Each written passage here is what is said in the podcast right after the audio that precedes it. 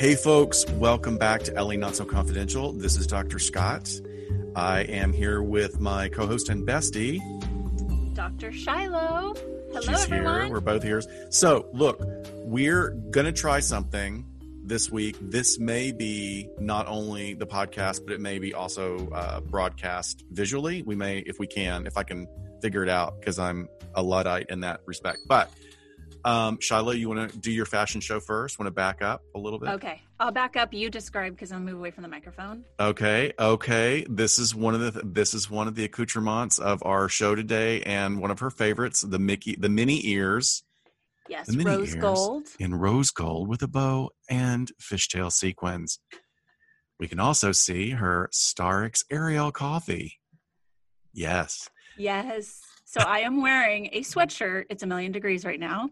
right. Um, it looks like the Starbucks logo. It's glittery, but it has Ariel on it. Of course, all my favorite things. And what are you wearing today, Scott? I am wearing uh, a gift I got from Dan three years ago, but it's very seasonal, so I can only wear it this season. And I'm going to slowly rise into the camera. It says Boo "Boo to to you." you," and it has a Mickey pumpkin. Oh wait, is my microphone? Jack o' lantern. Yeah. Yeah, it is. Jack o' lantern. And I'm as happy as a little girl. Oh yeah, It's spooky season, spooky season. I love it. and we and unfortunately, talking- and of course, the the the uh, park is not open, which is very sad because I'm an annual pass holder. Shiloh, you go you go back and forth between being annual pass holder. yeah, I haven't for a couple of years, um, but I obviously had been for a very long time. Um, and this is all relevant, everyone, because we're talking about Disney crimes today. We are, and l- there's so many aspects of this to cover because it's one of the things that you and I connected on immediately in our friendship. I mean, you're a Southern California native, so it's Yep. it's in your blood. I it was my not my first, but it was my first big job.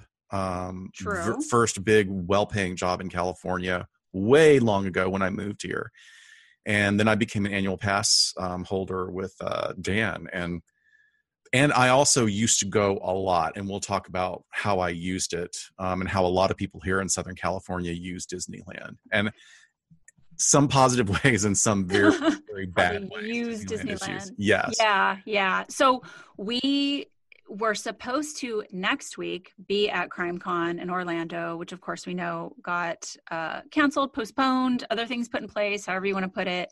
And we had been planning this episode to do one on Disney crimes, coinciding with CrimeCon. But who cares? We're still going to do it anyway. We've been dying to do it. Plus, Halloween and Scott and I love Disneyland around the holidays. Halloween and Christmas are very special. And um, we'll talk about why weirdo adults like us love that. yeah and it's we and we part of the reason that we wanted to take that perspective and talk about it like that is that two people that we absolutely adore and love that are podcast hosts um have a very different take on it yeah, yeah, they have definitely. a very different take on it Yeah. Um, so our friends at Yeah No Yeah, Molly and Katie did a whole, I think it might have been a Patreon episode. So if you weren't um, members of Patreon, sign up to get that. But it was hilarious and it's about crazy adults who love Disney. But I don't know. I, I feel like there are a lot of people out there. Yes, I have a child, so I have an excuse now. But um, well it's okay, pretty so- prevalent and it has been. It is, and but I think that that's a good intro because it it outlines the fact that, as with any kind of subject regarding psychology, we want to be really uh, authentic and and um, clarify that we have a bias right? We love it. We love it for i love it for very specific reasons.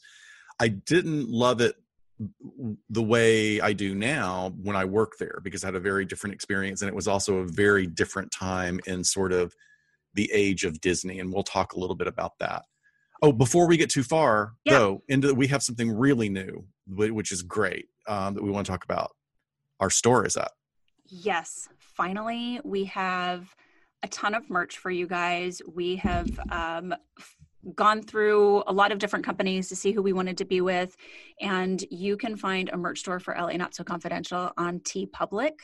And if you go to our website, just click on the merch tab and you can get a link there or on most of our social media, you can find that. But we have we just wanted a lot of options for you guys, different items as well as different logos. So you can get the regular LA Not So Confidential podcast art that you love but we also have the blocked lettering that looks like the Hollywood sign lettering with the palm trees that was on our t shirt that we did last year.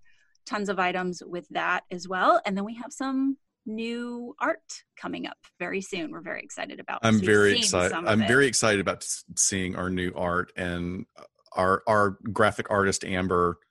We would we also need to put a link to her business on our website because her work is it is not there. only is it, it great is like okay she's just we really love her and I, I, hope we have a long relationship with her.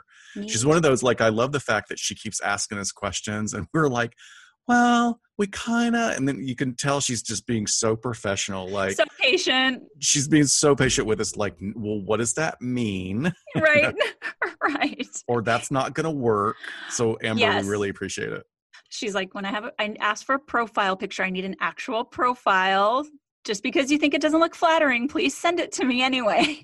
and then, of course, she does magic with it. So, yeah, that was me being yeah. doing that. No, no, no. Yes. So, please go check out all the merch we have. We have masks, we have drinkware, of course, apparel, notebooks.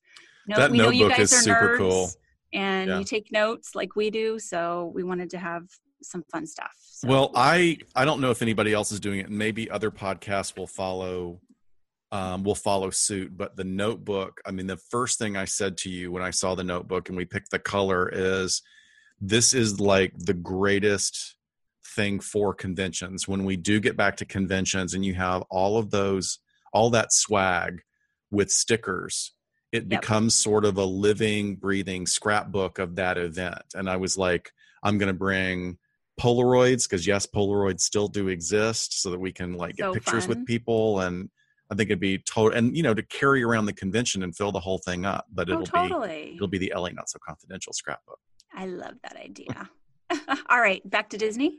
Back to Disney, yes. So, what what are the specific things that you love about Disney or the the theme park experience? So, okay, well, the theme park experience can be fun, but you know, even when I first uh, moved here, in in the eight in the late 80s and i worked at disneyland that was a time where the i think it was eisner was head of disney and he did was not putting any money in the parks and everything was faded. I mean our shows were really cool. Like the show i did was super fun and i met like wonderful people that i'm still in contact with today. But um, the food wasn't great. Stuff was breaking down. There was not any really new innovation and that has all completely changed. So, I mean, it's incredibly clean, um, which is something that a lot of people bitch about. A lot of people like, oh, it's it, you know, it's an unrealistic view of an America that never was, which actually has some some merit. I think that that definitely, you know, it has some merit. Like, let's not let's like let's not white whitewash white whitewash.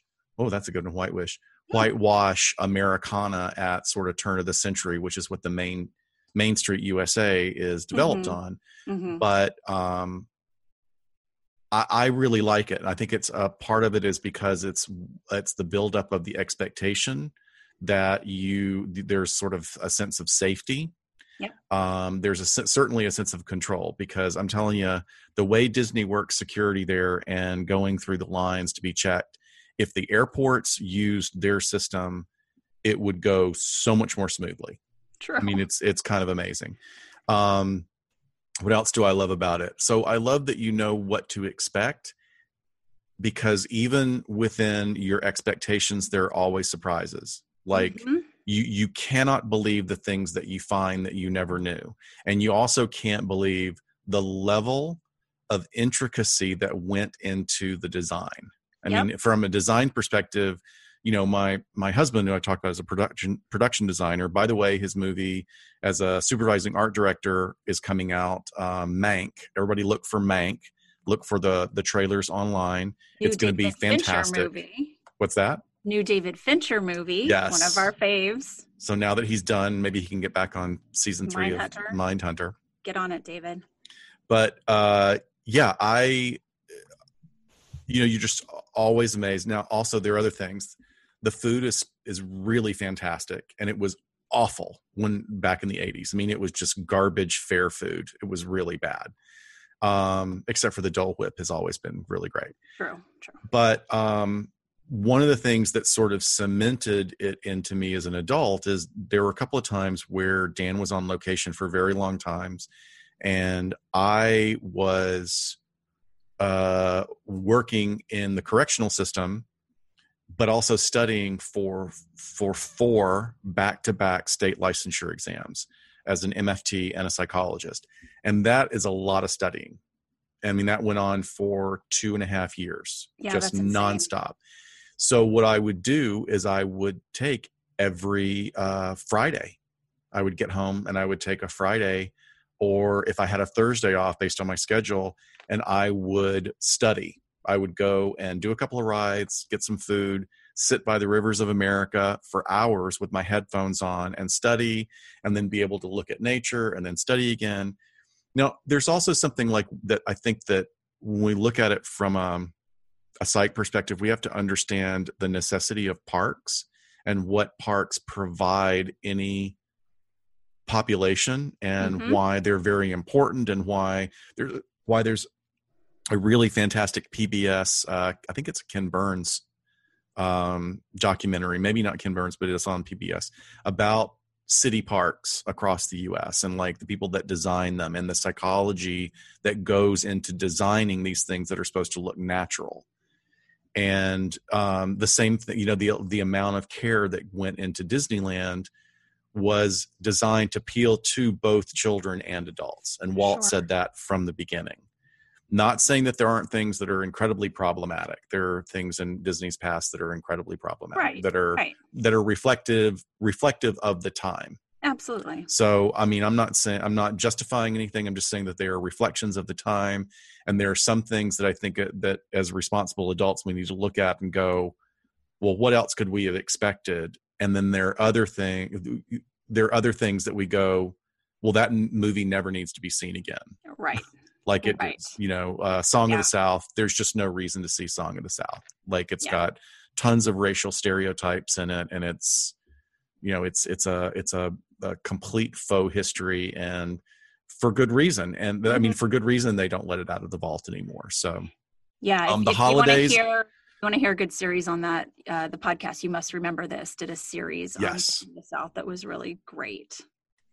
um the like you were saying you know the the holidays are done in such an um, unbelievable way that you just you, you can't it's hard to describe i mean especially with today's technology going to um you know going to disneyland during the halloween season and autumn season where they use digital mapping on the buildings and on the uh Cinderella's ca- Sleeping Beauty's castle Mhm. and the Matterhorn to turn the Matterhorn into um, Night on Bald Mountain and then turn it into a volcano and then Yep. turn Sleeping Beauty's castle into Maleficent's castle. Like you're you're watching this enormous structure literally change colors while there are green and purple and orange fireworks going on behind. It's it's an it's an amazing experience. It is. It really is. I, you know, having uh, being more of a Disney a Disneyland goer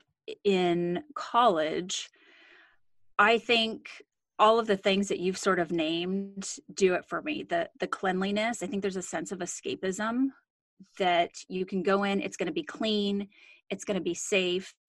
You know, people are going to be on their best behavior. It really is like stepping into a place where you can sort of leave those worries behind especially for those of us that maybe work in jobs where we're thinking about safety and violence and bad stuff all the time it really is just like hey let me walk through these doors. Yes it's geared towards kids but there's like you said there's always something to look at.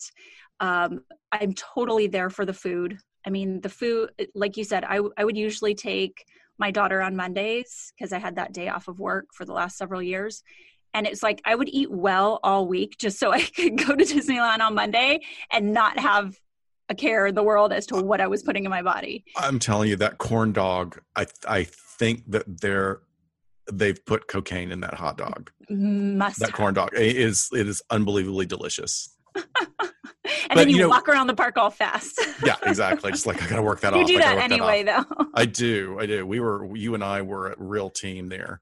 yeah. Um I love the history too, you know, the way in which history is kept. If, you know, you're kind of a just a Disney buff, whether it's the stores and, um, you know, sort of the museum feel, the displays, the exhibits that they do, as well as, like you said, the the stuff that you wouldn't know about unless you hear about it from somewhere. You know, you go into Indiana Jones and you know the right place to look when you're standing in line to see the Eeyore parking lot sign because that's where the Eeyore parking lot used to be decades ago.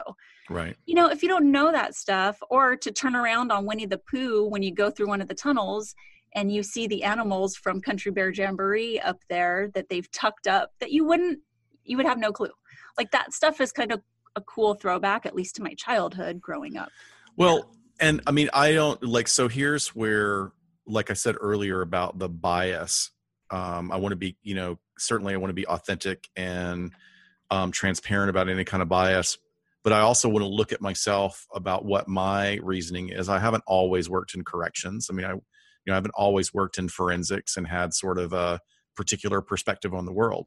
But I will say this: is that I I grew up at a time in my family in the South where our family w- went from middle class to way below middle class. And my brothers and sisters had, you know, it was a large family, but they had a couple of vacations. But we, by the time I got along, we didn't have vacations. There were no vacations left. Vacation was going to your cousins and sort of sitting around Hanging out. Yeah. you know visiting Vi- you're going to go for a visit you know like that wasn't what a, a kid wants to do but i didn't know anything different so i feel like i don't know maybe i'm working through some kid stuff but i also love that you there's so many different levels of humor in what is stacked at disneyland too so you're watching cartoons in the little theater they have a, a multi-screen theater that you stand and watch these disney shorts and you realize like okay a little kid is going to can certainly enjoy this but there's some really sly adult humor Yeah. in all of these things and they're you know close to 100 years old Yeah, very true. clever Very. very clever True.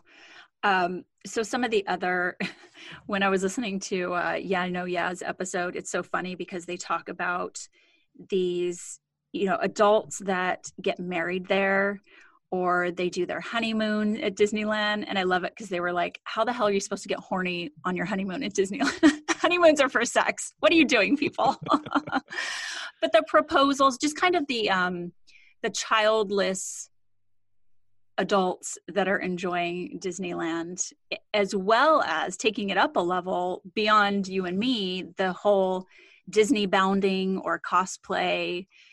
It really, I was reading through a lot of first accounts of people who engage in this of just how they say it, it's their thing. It is their hobby. It is their passion to where they're sewing. absolutely and or they've got whole etsy businesses where they make these things you know like yeah like Yeah. specific you know bespoke uh disney cosplay type things you know the other thing like there's a great documentary about people that have met at the at the pavilion like there's the carnation i think it's the carnation pavilion and um it has swing dancing every thursday night Oh, I for remember literally they had that. 30 years Yeah, yeah. and people have met and gotten married and bring their kids there and it's also kick-ass swing dancing like i mean these people thing to watch. they are so good so i mean i get it that like it, it may not be your thing but we also need to look at like what is so what is the lens or the what is the lens that you are choosing to direct in any particular direction?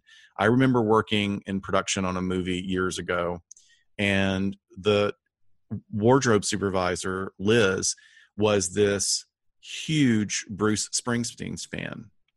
And i think bruce springsteen is amazing but this was also at a time where he was literally he was really at his peak.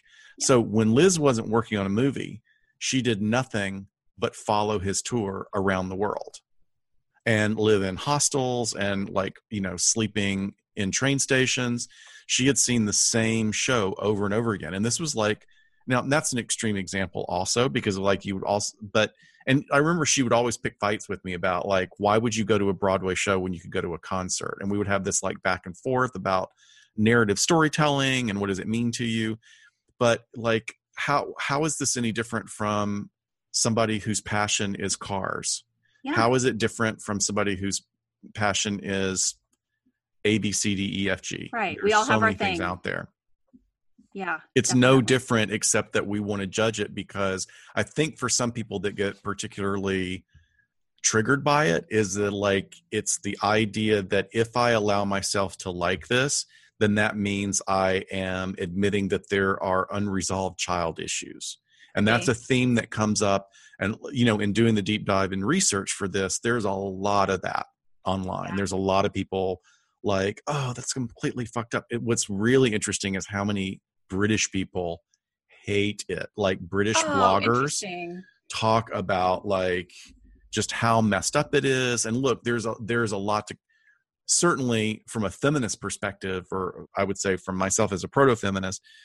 that there's a lot that's problematic um, but we also have to look at it as a reflection of the times. Disney is trying to reflect the times and female empowerment, and I think has done a, a, pretty good job.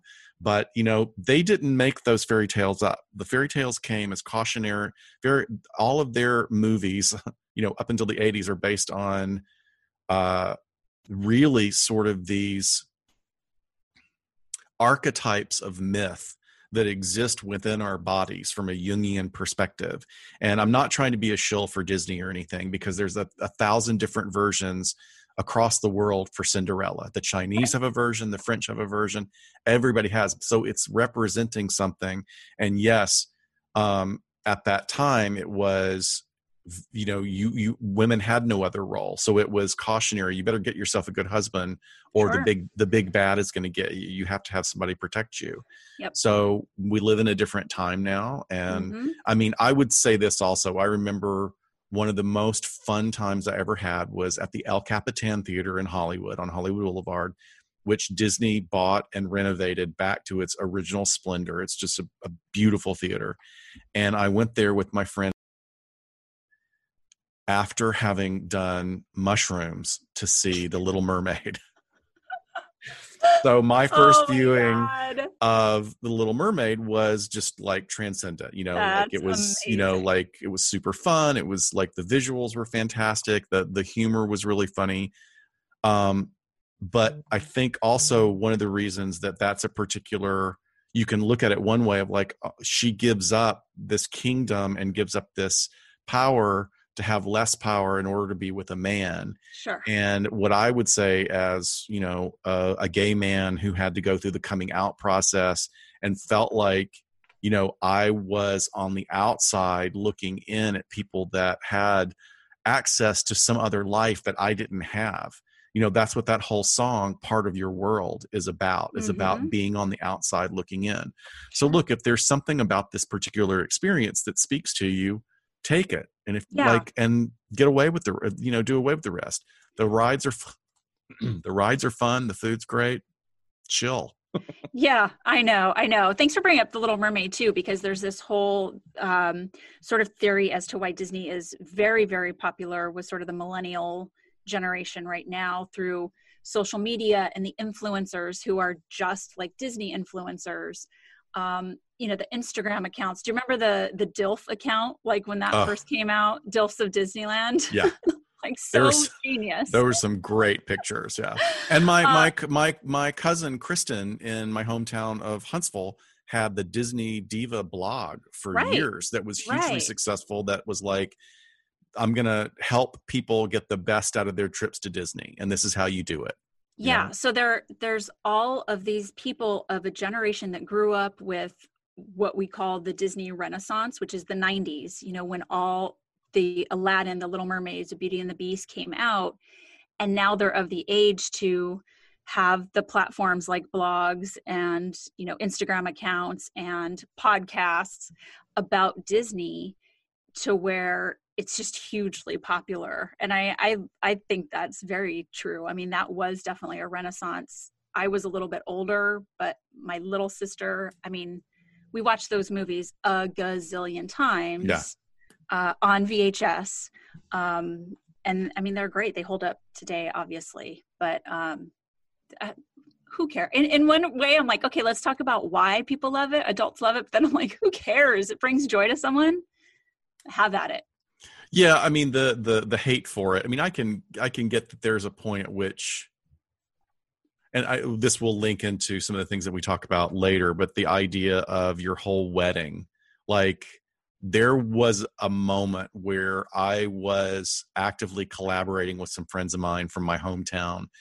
And we were going to try and do a guerrilla wedding for Dan and I. We were like going to go and do like a Pirates of the Caribbean, all dressed in costume, and stand up on the boat, you know, and get married like right before the the drop. oh my Didn't gosh. happen, but it was a great idea. And um but like it's it's sort of I think one of the things that that triggers people is like the idea of this sort of princess wedding. So I'm wondering if it's Mm, if it's also, you know, it's not just the Disney thing, it's it's also the um paralleling with something that is an idealized version of Sure. something that you know of basically putting some someone committing to bondage you know there's a lot of stuff that marriage represents in itself which is problematic if you don't look at it healthfully True, like a true. like a partnership. Yeah that's a So- lot of links to make but i get it you know? Yeah. Maybe Well, someone but I- wants to be a freaking princess for a day. Right and my my point is is that i think that like sometimes people are reacting to their unconscious connections that they're making but Right. that's not to say that that's not legitimate if you don't like it you don't like it. Completely understand. So- but it is the happiest place on earth at times but not always and we're going to talk about that. True. Do you want to talk about working at disney? Any of yeah like kind of the realities of being an employee? Because i'm going to talk about um, a couple of employees in my yeah. stories. First of all, I want to say, like, if anybody's interested, this is a fantastic book. Um, I Dan gave it to me years ago. Um, Mouse Tales uh, about working at Disney, a behind the behind the ears look at Disneyland. Get it used on Amazon. The book's about twenty years old. It's a fantastic book. Um, I highly, highly recommend it. Um, I'm and it sorry, talks. I, I don't mean to interrupt you. I just want to let everyone know I did a costume change right now. I saw you were um, so clever about that. so you could have been are a my- cast member. These are my ears from Animal Kingdom, my Wow. uh, Lion King. Hang on. There we go. Sorry. Please go on. Go on. So I um I did a show uh that was Snow White's 50th anniversary show, Sing and Dance and Hi Ho. Um a bad a very very bad um grainy VHS copy is uh on YouTube if you want to look for it and I'm on there but it's going to be difficult to recognize me. Um but I had a we had a blast. Um it was rotating cast did 5 shows a day. It was a union job. Um we had a lot of fun there were a lot of weird rules because this was the time where like i mean i remember on the hottest day driving down there with five other, other people in a car that didn't have air conditioning. And um i had a i had uh like rehearsal pants and tennis shoes and a denim jacket with no shirt on. And the security guard would not let me into the employee parking lot. Oh my gosh. i had to get out of the car go to the trunk put on a shirt put on my jacket and then go through which and then he, and he i mean he was being a dick but he was also like uh your hair's about to touch your collar. You need to take care of that. I was like Oh, i think i'll i think i'll let our stage manager worry about that. But we were treated really well. There were a lot of rules though you know you and you followed the rules. And um, they have a lot of security there uh, on many different levels called foxes Hmm. and they are always watching everything and that's one of the reasons that they keep things the way that ways they keep things safe because silver prior foxes? Mm, i don't you know they they were meant to blend in so i doubt it they probably were more like cia people you know that are just like the Oh. most unrecognizable Yeah. you know but um i had a i had a good time it was um it was physically taxing at the time it was a show outside um, Mhm. in the middle of summer in really bad air quality back in the in the late 80s early Sure. 90s the air quality was really really bad but I had a blast. And um, there were opportunities like, you know, I, I worked with a woman who looked my age and she was 10 years older. You know, she was in her late 30s at the time and had been a professional ballerina and she had been working just going from Disney show to Disney show all over the world for a decade. Wow. Union gigs, tons of money. She's like, "Why why would I stop? This is guaranteed money. I've already got my condo. I've got money towards retirement." You know, like she was also kind of in a different headspace than us young idiots. We didn't yeah. know. We're like, "You do Still, what? What are you putting money?" So that was kind of cool. Um and I mean, I think there's a dark side to being a Disney employee, which certainly happened during the 90s because Disney was very much affected by the ups and downs of the economy. And, you know, this book outlines it really well about how many times, you know, like Disney is an enormous employer and then it becomes your life because you're working there. It's, it, they treat you well, they pay you well. You end up dating somebody, possibly marrying someone, and then how do you extricate yourself from that system? Like, you know, sure. and, and, there was a time where they were making efforts at diversity, but diversity, you know, you hit a concrete ceiling very quickly, and you could only move laterally, and that has all radically changed. I mean, radically, radically changed.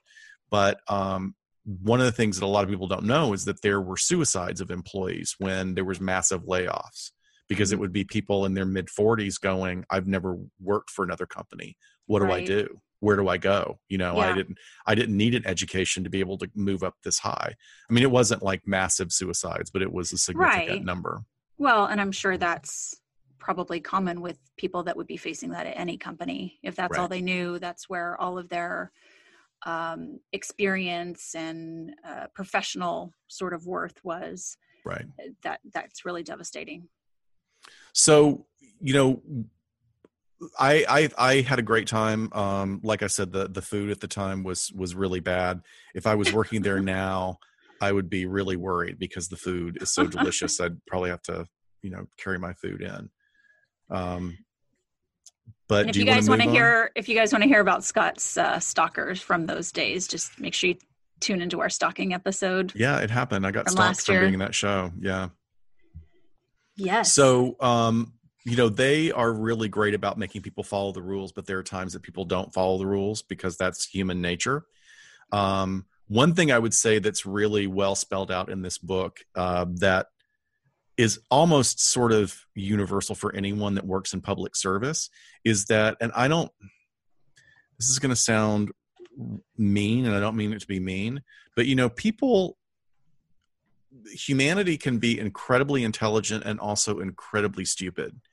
And sometimes being in a new environment combined with someone that's not particularly self-aware to begin with and is not willing to make themselves self-aware that's a really bad triumvirate of qualities. So they'll be you know i remember people telling stories that i that worked in other areas of the park would say you don't even realize how many times people come up and say what time did the nine o'clock fireworks start you know what time is the three o'clock parade where's the parade when the parade is literally walking right behind them? Right i can imagine. Um, you know people saying like oh, what a great idea that they built the park around this mountain.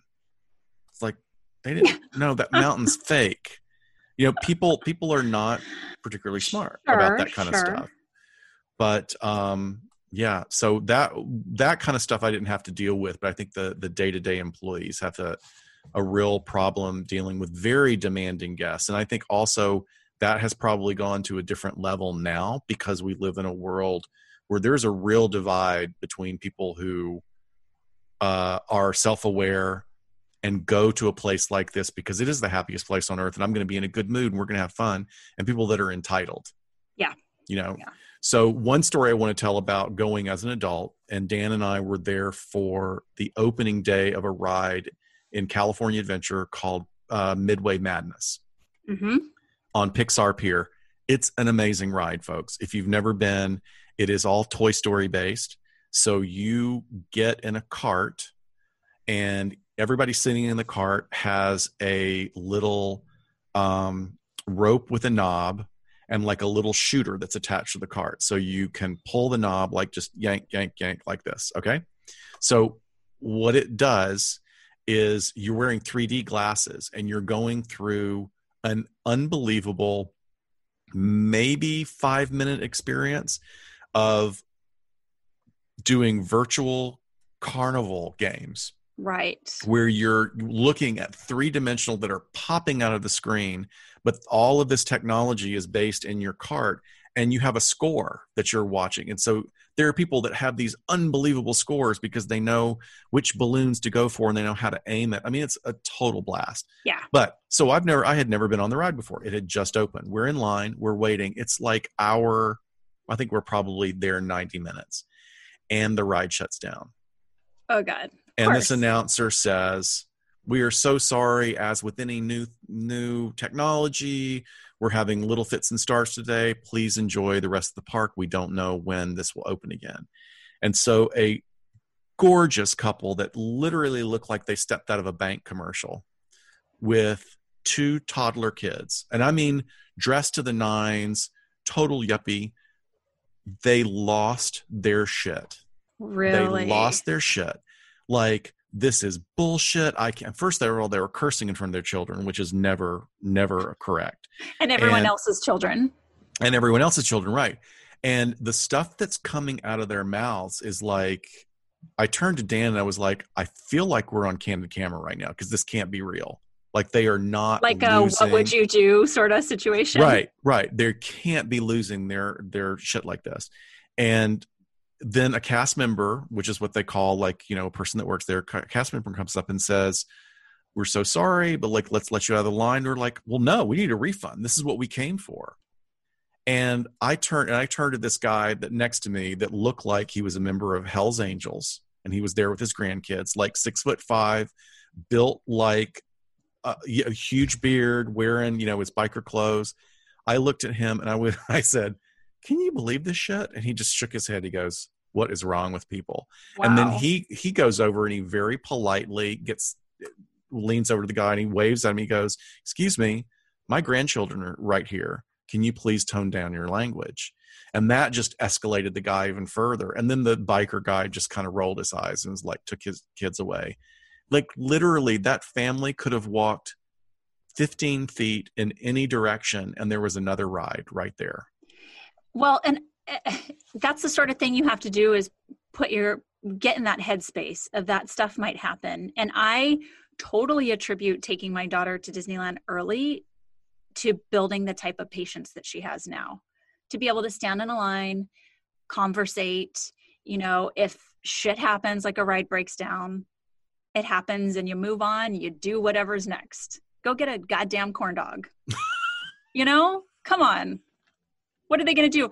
Oh my gosh, you're really upset. Um, Well, let's, let's, work just extra fast and get the L- special elves out here to. let me pull the pixie some dust out of my ass and magically on, magically people. change the times the the laws of time and space in order to get you on this ride that by the way didn't exist uh, like 3 months ago Right. like calm the f down seriously All right. Should we take a break and then come back and talk about some Disney crimes? yeah we're going to talk about disney crimes in just a second we'll be right back folks hey welcome back uh, we had a brief break and um, And another clearly a change. costume change for those of you that are that are listening to the audio So two things.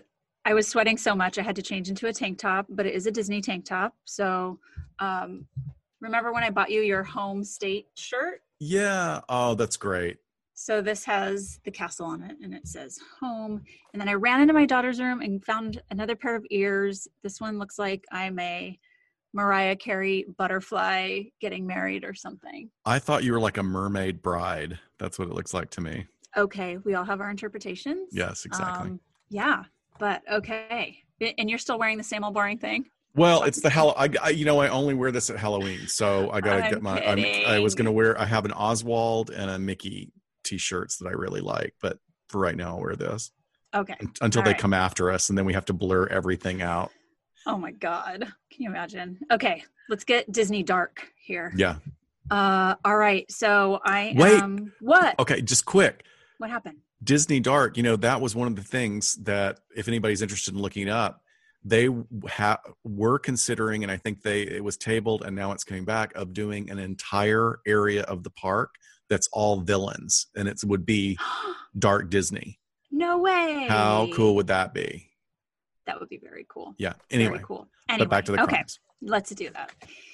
I'm going to talk about missing person Rebecca Coriam, probably one of the most notorious Disney related mysteries. So on uh, March 22nd, 2011, Rebecca Coriam, who was a British woman, she was a Disney cruise employee, she went missing at sea after she was last seen on CCTV having uh, what seemed to be an emotional phone conversation in the crew lounge on the ship, the Disney Wonder. And this ship at the time was off the Pacific coast of Mexico. And this plays into our story as far as investigation because of it being at sea in international waters. But she was 24 years old. She was quite accomplished. She had been a British Army cadet as a teen. Wow. She went to university and studied sports science and really, really loved working with children as well. So she her job on the ship was basically doing activities and engaging with a lot of the younger kids. Um, but she had been working for Disney only about a year when she disappeared. And uh, apparently, I don't know much about this, but when you work on cruise ships, you know, you're on a few months, then you're off. Um, because just being on a cruise ship, you know, you need a lot of time uh, away from that in between, being that you are working 24 7 basically you have very small living quarters It is not an easy job. Yeah it does not sound easy. and even uh, like even on the disney cruise like uh, well disney cruise is a little bit better than other cruise ships um, as far as delineation of job responsibilities but for other lines and who even knows how many cruise lines are going to exist after covid is done. I mean I we don't even i mean there are some that are already selling tickets so clearly i don't know. But um you know there are i have friends that did shows for other cruise ships and they said like oh yeah there's there's no downtime. You are if you're not doing a show then you have to be a croupier in you know in the um, casino or you have to do shuffleboard at six in the morning or you have to teach yoga at five in the morning. Yeah. Crazy level of Well, you just- you don't get to go home at the end of the day. Right you know it's one of those jobs. And i i, I still am very convinced that um, you encouraged me to have a child so we could go on a disney cruise all together um, so we'll have to Oh. see if that happens post covid everybody brags about it. Our my friend bob um, took his whole family and said and and he bob can be kind of cynical about certain things. Sure. and he came off and goes no if you're going to do it this is the way to do it. Oh everybody says that yeah. We'll we'll buy a big suite and we'll all Yeah. have a big cool experience um so prior the day prior to going missing she had messaged her mom on facebook like she normally did you know back then it was like facebook and skype that people used um and also the phone when it would work saying that she would call the next day um so at 5:45 in the morning is when she's seen on the CCTV having this phone conversation and then she had a 9 a.m shift for work that she never showed up to. So we only have a couple of hours in between there where who knows what happened. I mean she she just she goes missing. So immediately after they're trying to find her they page her they check the ship for her cannot find her. And because the ship is registered out of the bahamas the royal bahamas police force is who ends up being called to investigate. And when i say investigate that means this one investigator gets on the boat for about a day. So it docks back at los angeles and he comes in talks to a handful of people. By that time her family flies in from england disney you know scoops them up puts them in a car takes them to talk to the captain of the ship and the investigator uh, and the investigator leaves. So that Yeah, quick I mean, what an incredible i mean you have a crazy amount of uh, area to cover on this cruise ship with a potential crime here as well as so many people i mean i i just i have a little bit of information of how investigations are done now at least in in europe and in the united states which is helpful but it is very heartbreaking to hear about it's kind of a free for all. I mean, they don't have to do that much of an investigation because technically the jurisdiction is international waters. So it's my heart really breaks for you know people who have loved ones and victims that go missing or end up dead on on cruise ships because of this. It's also so, really an, another example of be careful which line you go on because even if it's a reputable line, the the people that they're hiring, you know, they're they're this is all about profit Disney less so, I think, but in some of the other lines, the, it's all about profit. And in the in a sense, it's they use they don't do you know a lot of the European countries don't do background checks on their employees.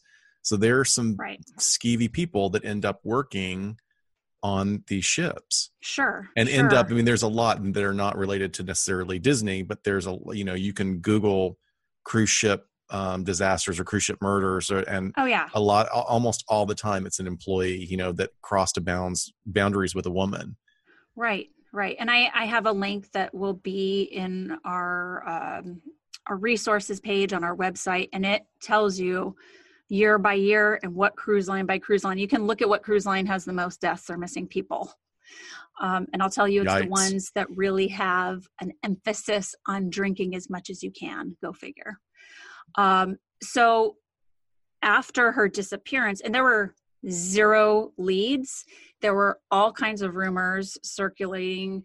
Um, and you know obviously this took off in in england because that's where she was from and a journalist from the guardian whose article i will also link he ended up taking um, a cruise on the same ship the same route really just as sort of an investigative journalism piece and trying to talk to people to see to really see, one see it for himself employees? But, talking to employees? Yeah talking to employees That's as brilliant. well as you know just kind of seeing the lay of the land with something as massive as that trying to wrap your head around it. And it was really interesting. I mean he did get some people to talk a little bit. Um, you know the kind of the first bartender that he he struck up a conversation with said like well you know i'm supposed to say it didn't happen you know just kind of like getting that like well they got to not talk too much about it. Yeah. Um he ended up speaking with a female friend of hers that said that they were she and rebecca were hanging out until about 11 p.m that night and that rebecca was in a really good mood. She was being kind of silly. Um and then he talks to a man who's doing like sort of maintenance like varnishing the uh the railing out there and he says like hey you know what about that girl that went missing back in march and you know do you think she fell from this deck and the guy's like no everyone knows she she fell from deck five and so there were kind of these rumors like everyone knew quote unquote knew that she had kind of gone overboard from where the crew pool was and the crew pool is at the very front of the ship.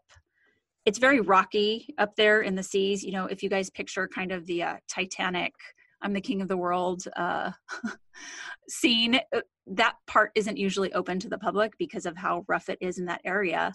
Yet that's where they kind of put area for crew members to be on. Uh, obviously, they have more safety training and they have a little bit higher walls there. Um, but everyone assumed that she had gone missing from there. And basically it, it kind of lends to rumor people said that they found a quote unquote slipper up there after her disappearance which to me sounds so weird because it like the cinderella reference is just so odd. Yeah. um, so it's like was it actually slippers? Was that their word for it? Were they flip-flops? Later uh, the flip-flops that were shown to her parents they were like these aren't even hers. They have someone else's name on the bottom of them like what are you trying to tell us? Um but it it the family has hired investigators but eventually they ended up settling with disney um and aren't allowed to talk about it anymore but they did have some investigators look into it and the tabloids went crazy over in England with it, of course. There was um, a, a, good friend of hers talked about her being involved with romantically with another woman on the ship as well as a man. And so there was kind of this theory. The idea, you know, like a love triangle. Like a love triangle. So, you know, I mean, with any missing person and presumably a death, you have your different theories. You have, okay, is this a homicide? Is this a suicide? Was it accidental? And so, sort of this love triangle issue is okay, was it a homicide? Was it something that went wrong with that? Um, suicide, I think, you know, that that was I saw from what I read and kind of the victimology aspect that I would challenge that with just a lot of the future planning and future talk that she had. Um, and not just telling her mom she's going to call her the next day, but you know, when so, they went into her cabin, she had uh, tickets she had purchased for all of her family right. and things like that. So just to to highlight that for, I, I'm sure we've talked about it before, but future orientation is incredibly important in understanding where someone's emotional center is when you're doing any kind of evalu- evaluation especially if someone if you're doing a crisis evaluation for somebody that supposedly is suicidal or danger to themselves danger to others is you want to assess future orientation. And it's it's a huge it's an enormous factor because when someone is like well no i've got these family commitments i'm doing this this and this that really has an impact on whether or not we consider them to be truly suicidal so right. what They're, you're they saying work is as deterrents towards right. ending your life and we kind of want to assess if someone has reasons for dying and do they have reasons for living right and some of that future planning can indicate reasons for living definitely um, accidental you know was this some a slip and fall was this she was upset and she wanted to go sit up on that wall or you know uh, was there some sort of rogue wave? You know people have tried to look at what was the weather like that night right where you know she would have been. It's hard because you move from place to place over a couple hours and the weather can change.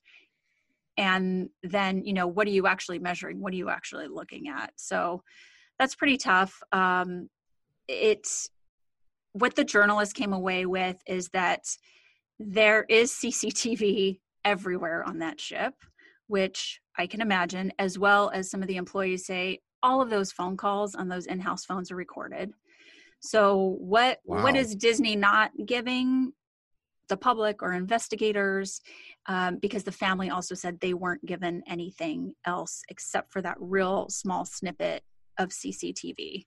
So, well, that's suspicious in itself, then. It is. It is. Um, some other weird circumstances.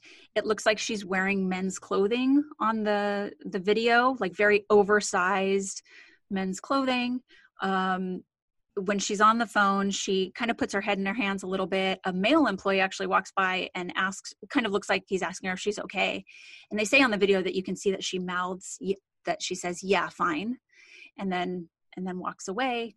Um, the detectives' handwritten notes from the investigation were uh, somebody came upon those somehow um, and indicate that earlier somehow. in the earlier in the night she had in fact had uh, a sexual relationship with her girlfriend as well as this other male um, and that other friends still say that when she was on leave from the ship and had been back home she actually had expressed some fears about being sexually assaulted at some point. So you know it, it's total conjecture and i think a lot of the material out there are from a lot of tabloid style uh, entities that just ran with this stuff. You know is it um, was she feeling pressured to do something uh, was she engaging in a relationship that maybe she didn't really want to be in? And then you're stuck on the ship with people. Like you were talking about at disney kind of having that social circle be all the time. Well think about it when you're living with these people all the time right. as well. Um, so a, a family investigator also found that when all of her clothes got sent back with her family all of her belongings there was a pair of ripped shorts in there now, I mean, that could have been done anywhere. That doesn't indicate necessarily a sexual assault, but just kind of some some weird circumstances that I would I would say. Well, if and also if you're if you've got limited access to actual CCT and audio recordings from their on ship phone system, then are you really getting everything that was in her cabin? You know, uh, that's it's probably been gone through. Right. Yeah. Yeah, exactly. Exactly. Um a few years after her disappearance there were some it looked like some activity on a credit card as well as some attempts to log into her Facebook. Um, it, some people have speculated does this mean that she intentionally went missing? Because that's also something you and I have talked about in the past with missing persons. Um, there, there was a, a sighting of her, I guess, in Italy, where the person thought contacted the family and said that they were 85% sure it was her. Um, really the families kind of chalked up that activity to either like some sort of subscription service you know that was trying to charge her credit card or even a hacker on facebook these days you know? Yeah i mean there's certainly there's a whole legion of hackers that look for the new it's like the old uh, you know the old bible scams that were run in the 30s and 40s where you look through the obituaries it's what the the movie paper moon is about um, is trying to sell something to someone who's had a family member that's died. Oh, they ordered this right before they died. Mm-hmm. And you know, Facebook unfortunately has that when they when people they're vultures that just descend. It's like let's see if we can hack into this person's account and really yeah. start you know engaging in criminal activities as a result. But once again, like you're saying, there's not enough information to really even authentically conjecture whether that's a possibility. Right, right. So the the police force in the Bahamas won't release the report. Um, you know, like I was saying earlier, being that it was in international waters, it makes it really tricky for the countries of those citizens that go missing or die to participate in the investigations. Uh, in 2010, though, President Barack Obama had signed legislation that actually does give FBI the authority to investigate US citizens um, disappearances on cruise ships, which is great. Um, it's very interesting that falling overboard is the most most commonly happens the very last night of a cruise just some weird like little tidbits that i found here um, those who fall overboard are most often residents of california and florida but that you know that's where cruise ships are leaving from which is i'm guessing if it's a cheap, you know, three day cruise to Mexico, you have a lot of like people from LA that are jumping on those. But isn't that interesting? No, that is very interesting. I, you know, my sister, one of my sisters who in the last few years started um, enjoying cruises with a neighbor, which I'm so glad she started doing. I she educated me on a couple of things. I didn't realize there's an entire culture in cruise port cities, which Long Beach, California would be ours here, mm-hmm. and then Orlando. Um, there are retirees and people that literally have separate sets of luggage, and they they go down because those the food has already been purchased. Like so, they're they want those ships to be full, and they will discount. And there are people that just like that. This is their retirement. They just take cruise after cruise after cruise. Yep yeah, no, cruise culture is is totally a thing. The longest a person has known to survive in the water after falling overboard is 18 hours. Um, most overboard falls are most often a result of drinking or some sort of mischief, such as like playing on the railings or trying to climb from one balcony of a cabin oh. to another. I know, I know. Um, That's just complete dumbassery men are actually much more likely to fall overboard than women. Surprise. Right. Weird. Um, and only about one in five persons have survived falling overboard between the years 2000 and 2013. Well, people also don't realize that when you fall overboard, you're falling an incredible distance. It's not just oh, God, 20 yeah. feet into the water, like off a diving board. You're falling six stories, and the impact of the water, and the ship is also moving. Oh, so sure. you're getting either you know the wake will pull you push you under and then pull you away there's all sorts of dynamic stuff going on there that work against anybody kind of surviving an event like that yeah yeah um, 361 people have gone missing or have gone overboard from cruise ships in the last 20 years so Um, about 10% of those get resolved. And the experts who study this and the attorneys who look into this say that they think only about 15% ever gets reported though. So that's eh, that's pretty creepy in and of itself. But that that works out to about you know 36 a year like every two weeks someone goes overboard somewhere in the world. So i i think that's really interesting because i on one hand it's creepy and it's unsettling but I think, and I mean, if I'm going to be com- try and be completely dispassionate about it, if we're looking at something that's really a huge industry, and what are you going to do? Are you going to surround each deck with chicken wire that doesn't allow people? You know, there there's and right. i'm not i'm not certainly the people that we're talking about that that bad things happen to we're not trying to victim blame especially in this particular mystery that you've um, laid out for us but if the actions are happening as a result of dumbassery, then right. you know how do you account what are you for do? all of that? So, and that takes me back because what I wanted to to share uh, earlier, I completely glossed over it. Um, I don't. I sorry, I jumped to video. Um, what I was going to say is, so you know, do you know offhand how many parks there are? No. Okay, so there are six. There are six parks total around the world. And even some of those parks around the world have are divided into multiple parks. But the daily attendance average at disneyland in the last 10 years is 65000 people a day. Wow. Now clearly there are higher levels you know depending on what time of year it is school sure. years versus summer. But the yearly attendance at disneyland in 2018 was 18.6 million Right. So massive amounts. That's massive amounts of people. So we have to look at statistically boiling it down to these things that you know you and I are sharing as like you know horrific events, and some of them are funny, and some of them are horrible and tragic. But all in all, given what could happen and the nature of human beings to just do, do dumb things, it's kind of amazing that it's not more. Oh, completely! It's really amazing that it's not more. Small percentage. Um, and there's there's a group called the international cruise victims group which i found to be you know have a very helpful website.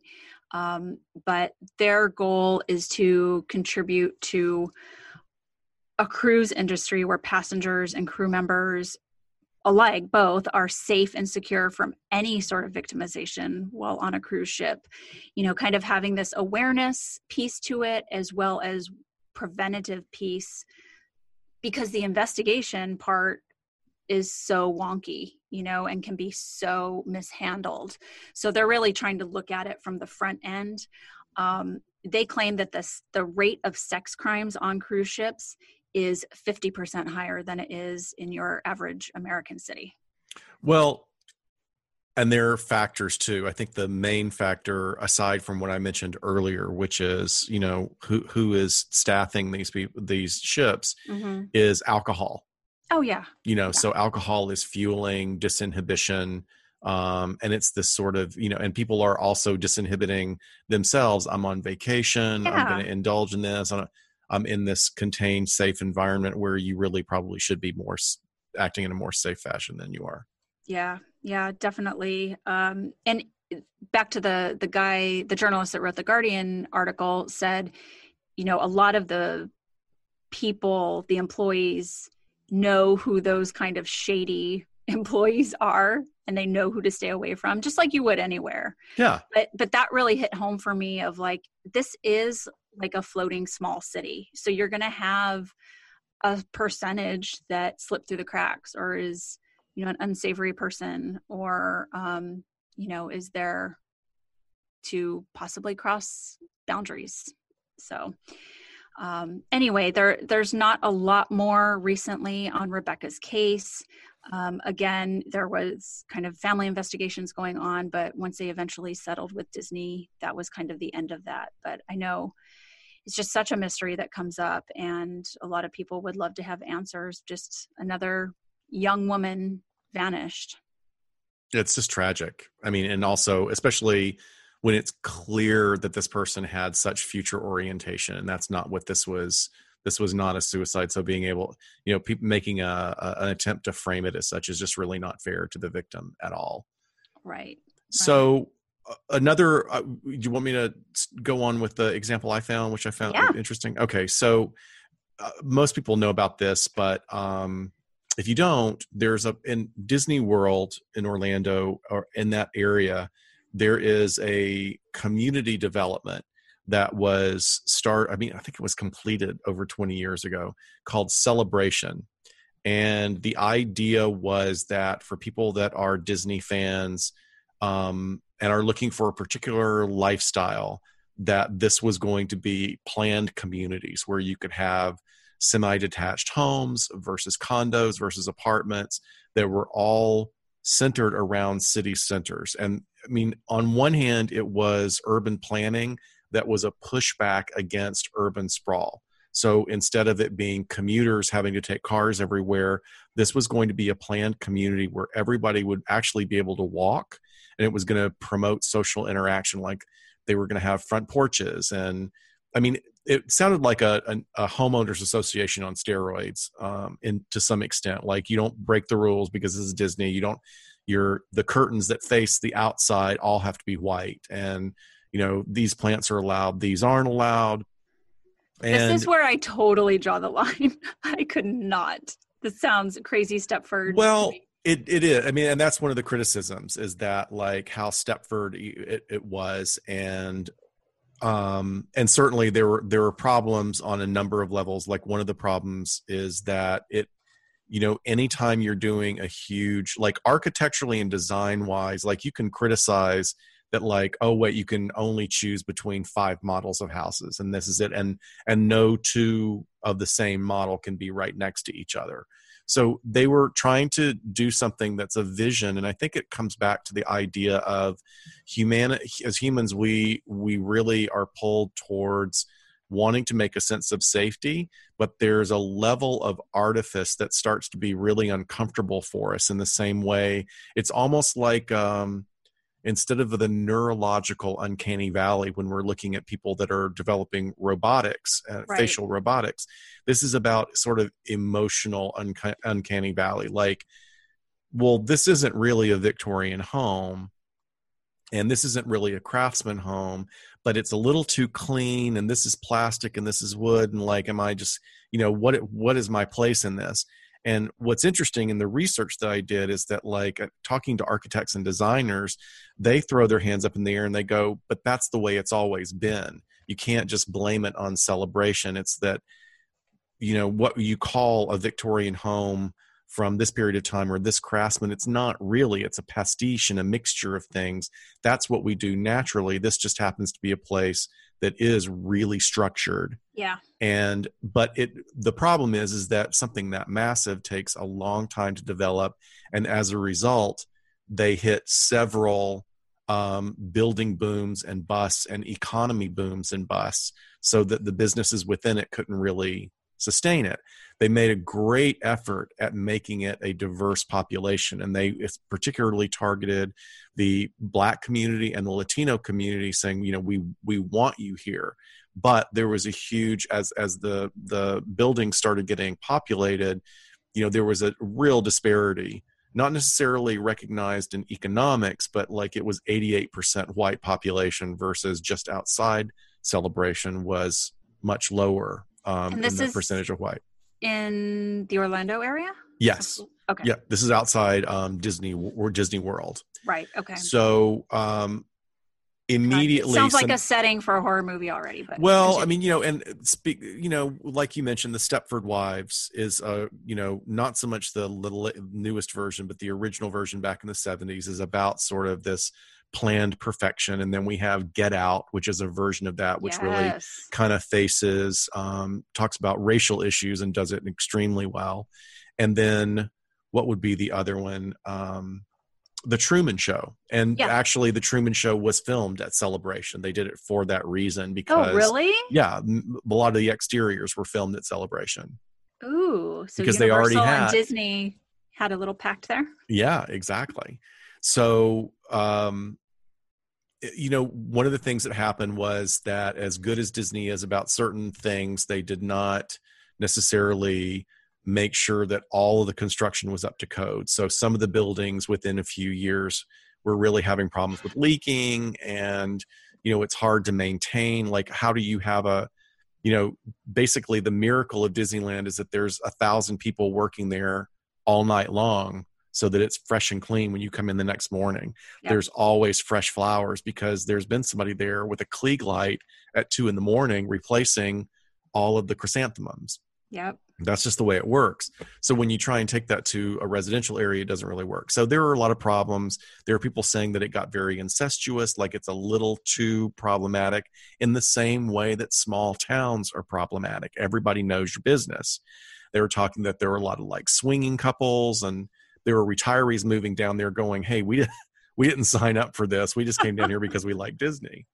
But did but, they wear their Disney ears while they were swinging? Probably, most oh, likely. God. I that's I'm that's the story I'm going to stick to.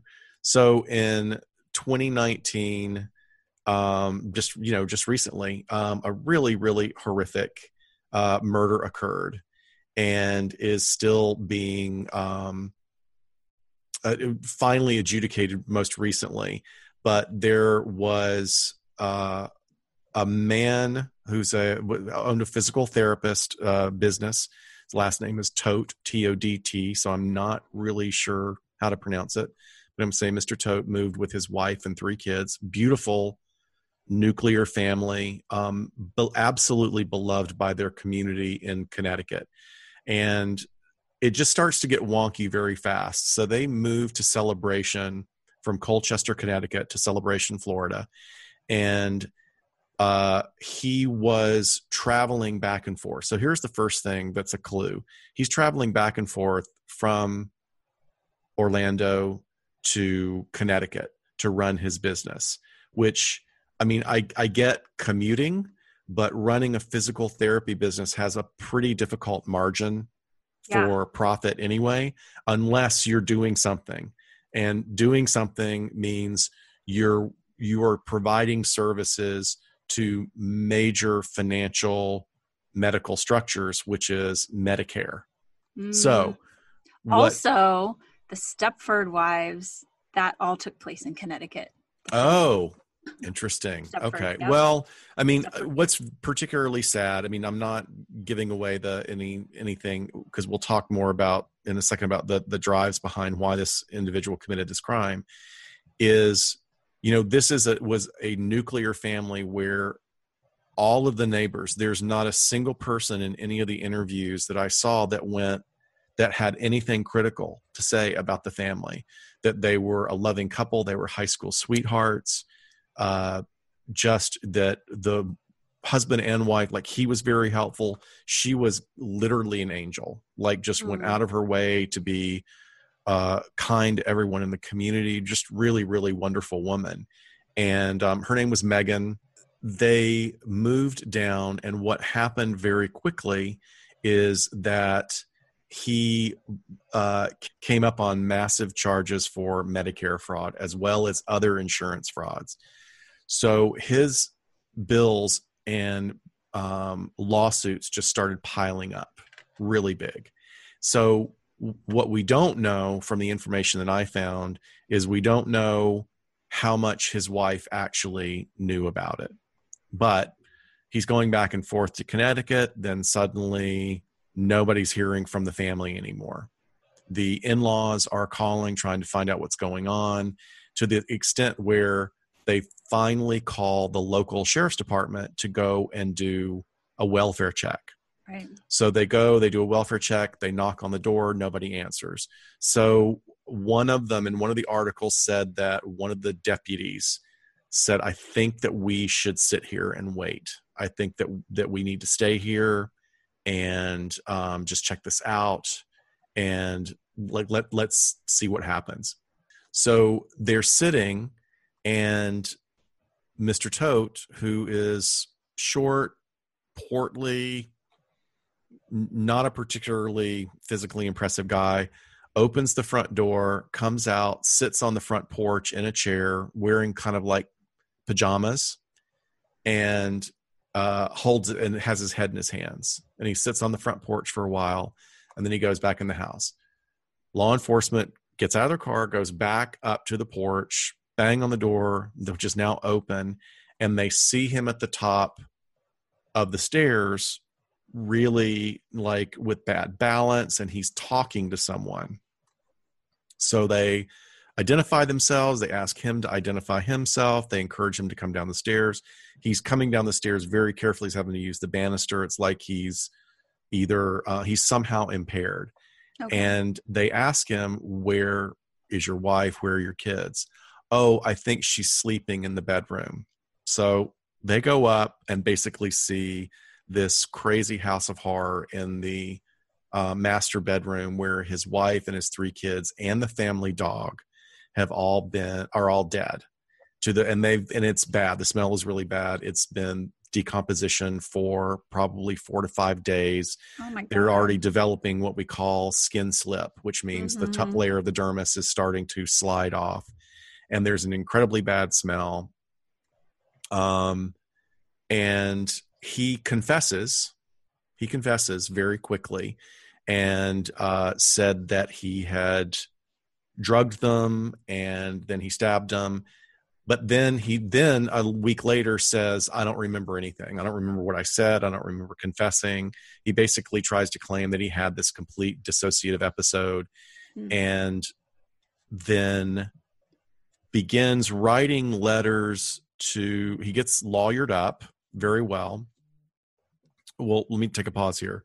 When the coroner started doing their work, what they found is massive, massive doses of liquid and pill form Benadryl in the wife and the kids. Right. I mean, massive amounts. And then multiple stab wounds in the wife. She had two two very significant stab wounds in her abdomen Oh my god! I know he poisoned them. I didn't know he stabbed anyone. Right, and and there was enough Benadryl uh, in all of their systems, and they did like uh, for they didn't have any blood left, but they were able to do other body tissue uh, toxicity scans or screens, and they were able to tell that all of them had been given lethal doses. And um, hmm. what he later switches his story around is he writes this 27 page email um, letter to his father that basically starts with don't tell anybody this. So clearly for reasons we'll talk about in a second um, he has a motivation for that. He's lawyered up and he says that and what do we what do you think is going to happen? What do you, what do you think his um, his pivot on his storytelling is going to be now? Just take um, a guess some sort of mental disorder well, what just happened with Chris that we talked about, like Chris Watts? What did he say? Um, so Chris Watts said that his wife Shanann actually killed the children, and so out of rage, he then did the same thing to her. So that's what this, that's what Tote is pulling now. Uh. So Tote Tote says that his wife made a pudding pie for the kids dessert filled with Benadryl and she had poisoned them, and that he walked in on her suffocating the children. And when he confronted her, she took a knife and she was com, planning on committing suicide.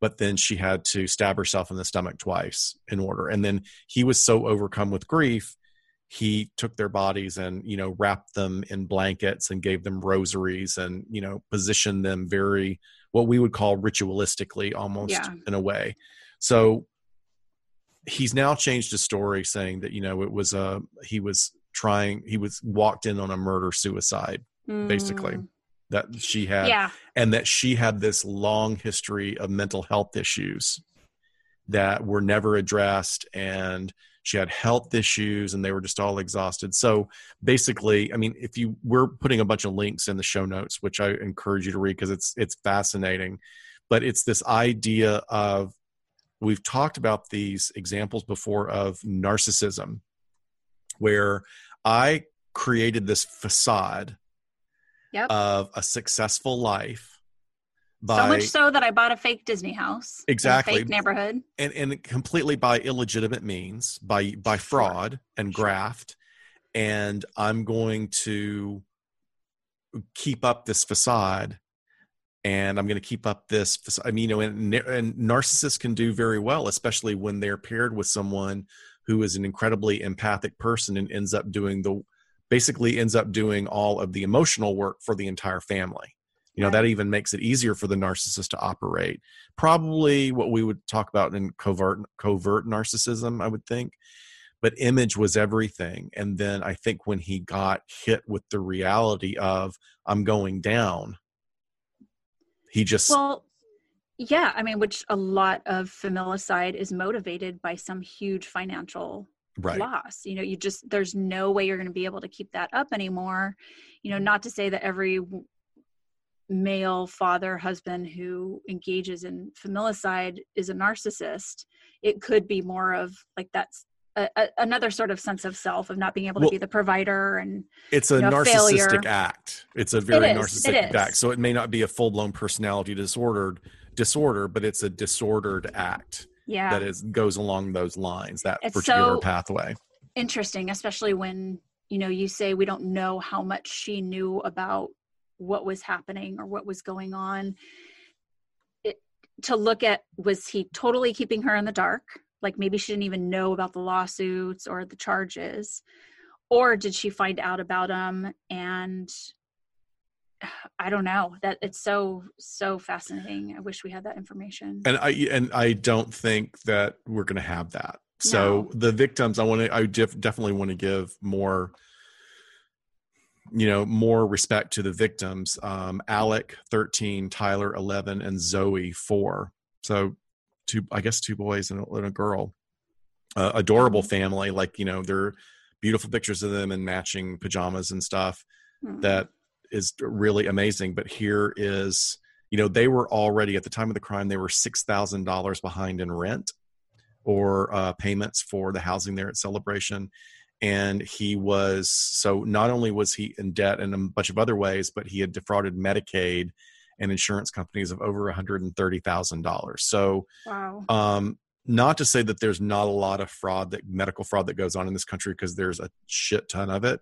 but once they get you, you're you're going to prison. Yeah. like it's just like, and not only are you going to prison, when you come out, you're not going to be able to work in that field anymore. Right. It's done.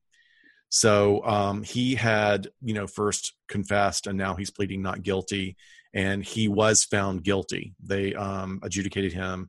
He has been, uh, and he was. I think they are now actually trying. They're seeking the death penalty, and even people that are not in support of the death penalty are kind of changing their tune on this particular one. Mm. Wow. So I mean, there's um, I, I would say you know this. We're going to put up some show notes, so please read about this um, it comes back, it loops around to certainly what Shiloh was saying about our episode on uh, familicide. And um, there's just some of the articles I'm posting will give you a real picture of what this guy's about. Like some of the excuses he makes are just so ridiculous of, you know, kind of like, oh, I wasn't in the house at that time because I felt, you know, I was kind of tired with everything that was going on. So I took a, took a little siesta nap in my car. Oh. And um, then then woke up in a panic the next morning and and you know doesn't really know what went on in the house. I mean, just really really poor excuses that wouldn't hold up in any kind of defense, really. Right. Right. Yeah, you're so grief stricken that you're just taking a little nap in your car. Right. Okay. Okay, I I am going to also jump on your Disney murder bandwagon and talk about a case that happened in 2018 in Oregon. So, Dennis Day, as maybe some of our listeners will remember, was one of the original Mouseketeers on the Mickey oh, Mouse Club. Right, right. Not the Britney, Christina, Justin version of the Mickey Mouse Club. I'm talking original show from the 1950s. Annette Funicello, yeah. Yes, yes. And he was he was a tap dancer, and he was one that would also play the banjo a lot of times on the show. Um, but in 2018, when he was 76 years old, he was reported missing from his home in Oregon, where he lived with his husband, who was 88 years old.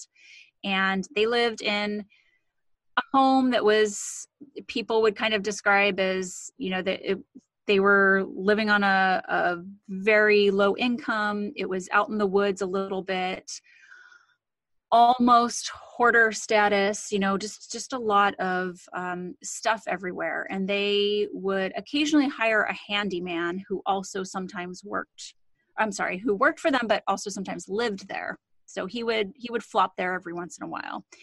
And a few days before dennis went missing his friend who was a neighbor said that dennis wandered down to his home and said, I need you to take me to the police station because this guy, their handyman, Daniel Berta, had hurt him.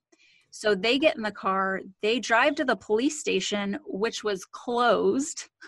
so I'm guessing in this smaller town, maybe they don't have business hours um, or they don't have anything outside of business hours. But anyway, it was all locked up. They couldn't get someone to answer, and they decided, okay, we'll come back in the morning.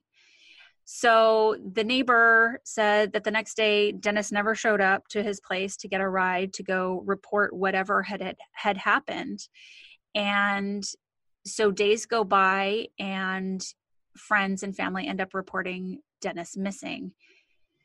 9 months later and the third police search of his home, a cadaver dog finally hits on an area of the home and they find his remains essentially mm. after nine months. Now, his husband, who was much older and elderly, he had gone into the hospital for a number of falls that he had suffered around the time that Dennis went missing, and then he ended up staying in a convalescent home. So, this guy, Berta, had just kind of been shacking up at their place this entire time. Um, so Berta was very quickly arrested and charged with second degree manslaughter, criminally neg- negligent homicide, criminal mistreatment, and abuse of a corpse. Mm. Um, but he was actually f- found by the judge as not fit to stand trial, and the judge ordered him to a state mental hospital. Um, they didn't reveal the diagnosis. I was really looking for that information, but the psyche eval was all under a seal. So he's sitting in a, a state mental hospital. He Berta did tell authorities that he shoved Dennis Day to the ground. And then when he was unresponsive, basically he just hid his body under a massive pile of clothes in the home.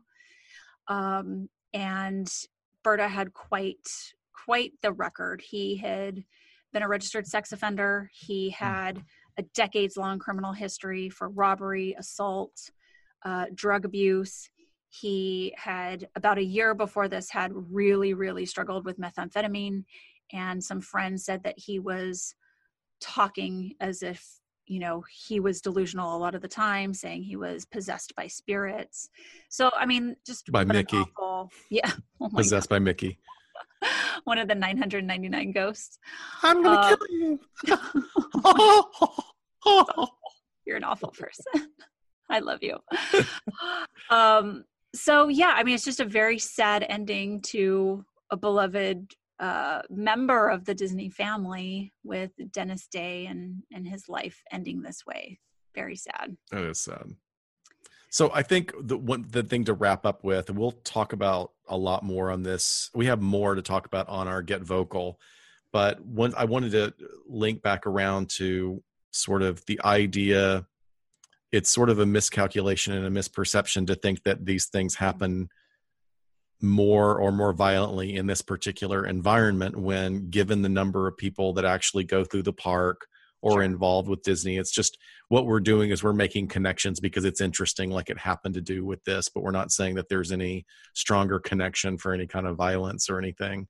Um, I thought one of the most, I mean, just to end with one of the things I thought was the funniest is somebody was on the Disney Tower of Terror, which is now Guardians of the Galaxy, but it started off as a Twilight Zone Tower of Terror ride at the Disneyland park, which is really cool and fun ride. And you, there's a long queue to wait for the ride, but there's lots to look at, especially if you were a fan of the Twilight Zone series because there were props from almost all the episodes. Yes. Excuse so me. Good. Very, very cool but of course you know people acting up and you know um, this wasn't uh, who knows if they came in under the influence but there was someone in the ride several years ago before it became guardians of the galaxy that was belligerent and um, you know pushing people around and being just a general jerk. And one of the cast members comes up yanks him by the collar flips him around and pepper sprays him. And the guy keeps fighting and he pepper sprays him again and finally other other uh, people that are in the line sit on the guy because he won't stop getting up. So they sit on him until security can come and take him away. And all i could think was like that is the coolest thing ever that they have pepper spray. And if i was in that position i would have said what? What? Oh you want some pixie dust motherfucker? Here's some pixie dust. I was going to say, does it You're have very glit- rude? Are you covered in glitter afterwards, like just across your eyes? It's pepper spray, but it's like rainbow glitter. That would be perfect. Tinkerbell like doesn't like you. it's like churro smell to it or something. Exactly. Ow, this burns, but it smells delicious.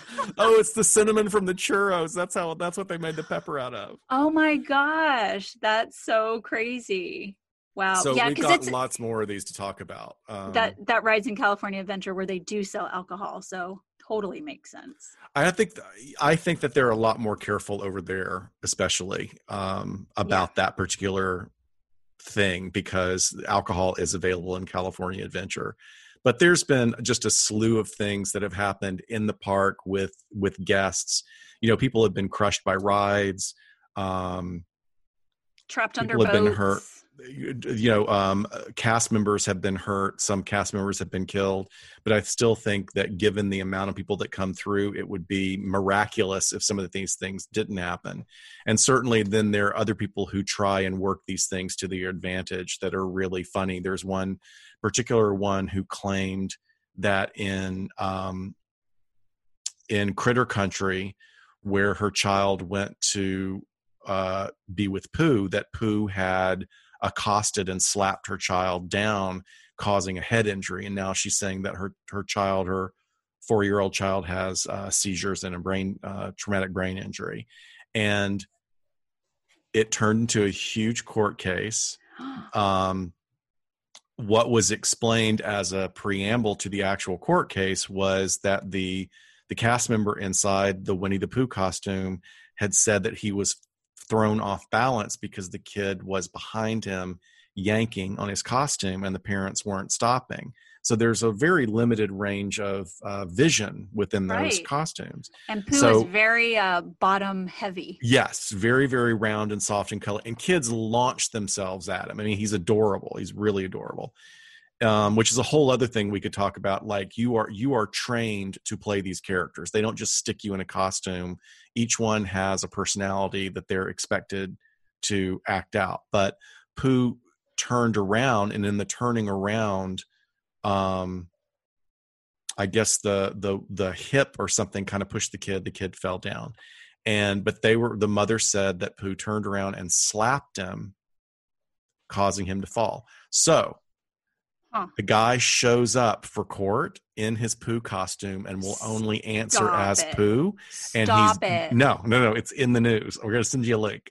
So he's in the Pooh costume. He's and they're not allowed to speak. So he's like making sort of like covering his eyes and you know doing these kind of gestures and stuff. And then what they but that was a ploy by the defense because they have Pooh stand up, and it turns out that it what wouldn't have been physically possible for him to slap anybody because his hands don't work at the level that that four year old was Oh my gosh, that's So- brilliant. they didn't i mean there are plenty of times where disney settles but this was one of the ones where they the judge like rolled his eyes and threw the case out immediately That's hilarious. Oh my gosh. I wonder if like he had any trouble fitting in the witness box. i don't know well it says he danced a little jig which who knows so he must not have been able to sit down but that's Oh pretty damn funny That is hilarious. That's a great note to end on. Yeah, we'll have more stories on our Get Vocal this Saturday following this episode. Um, we have a couple that we didn't get to that are other crimes and that we want to go through. And we will actually be re- streaming live, Scott, from here. I will actually be on the other side of the country streaming live, and maybe I'll have a couple friends with me. that's so So cool i'm please tune in. happy guys. and jealous at the same time for you All right, this was a lot of fun. Happy Halloween. I hope you guys find something fun to do, even though there might not be trick or treating or big gatherings.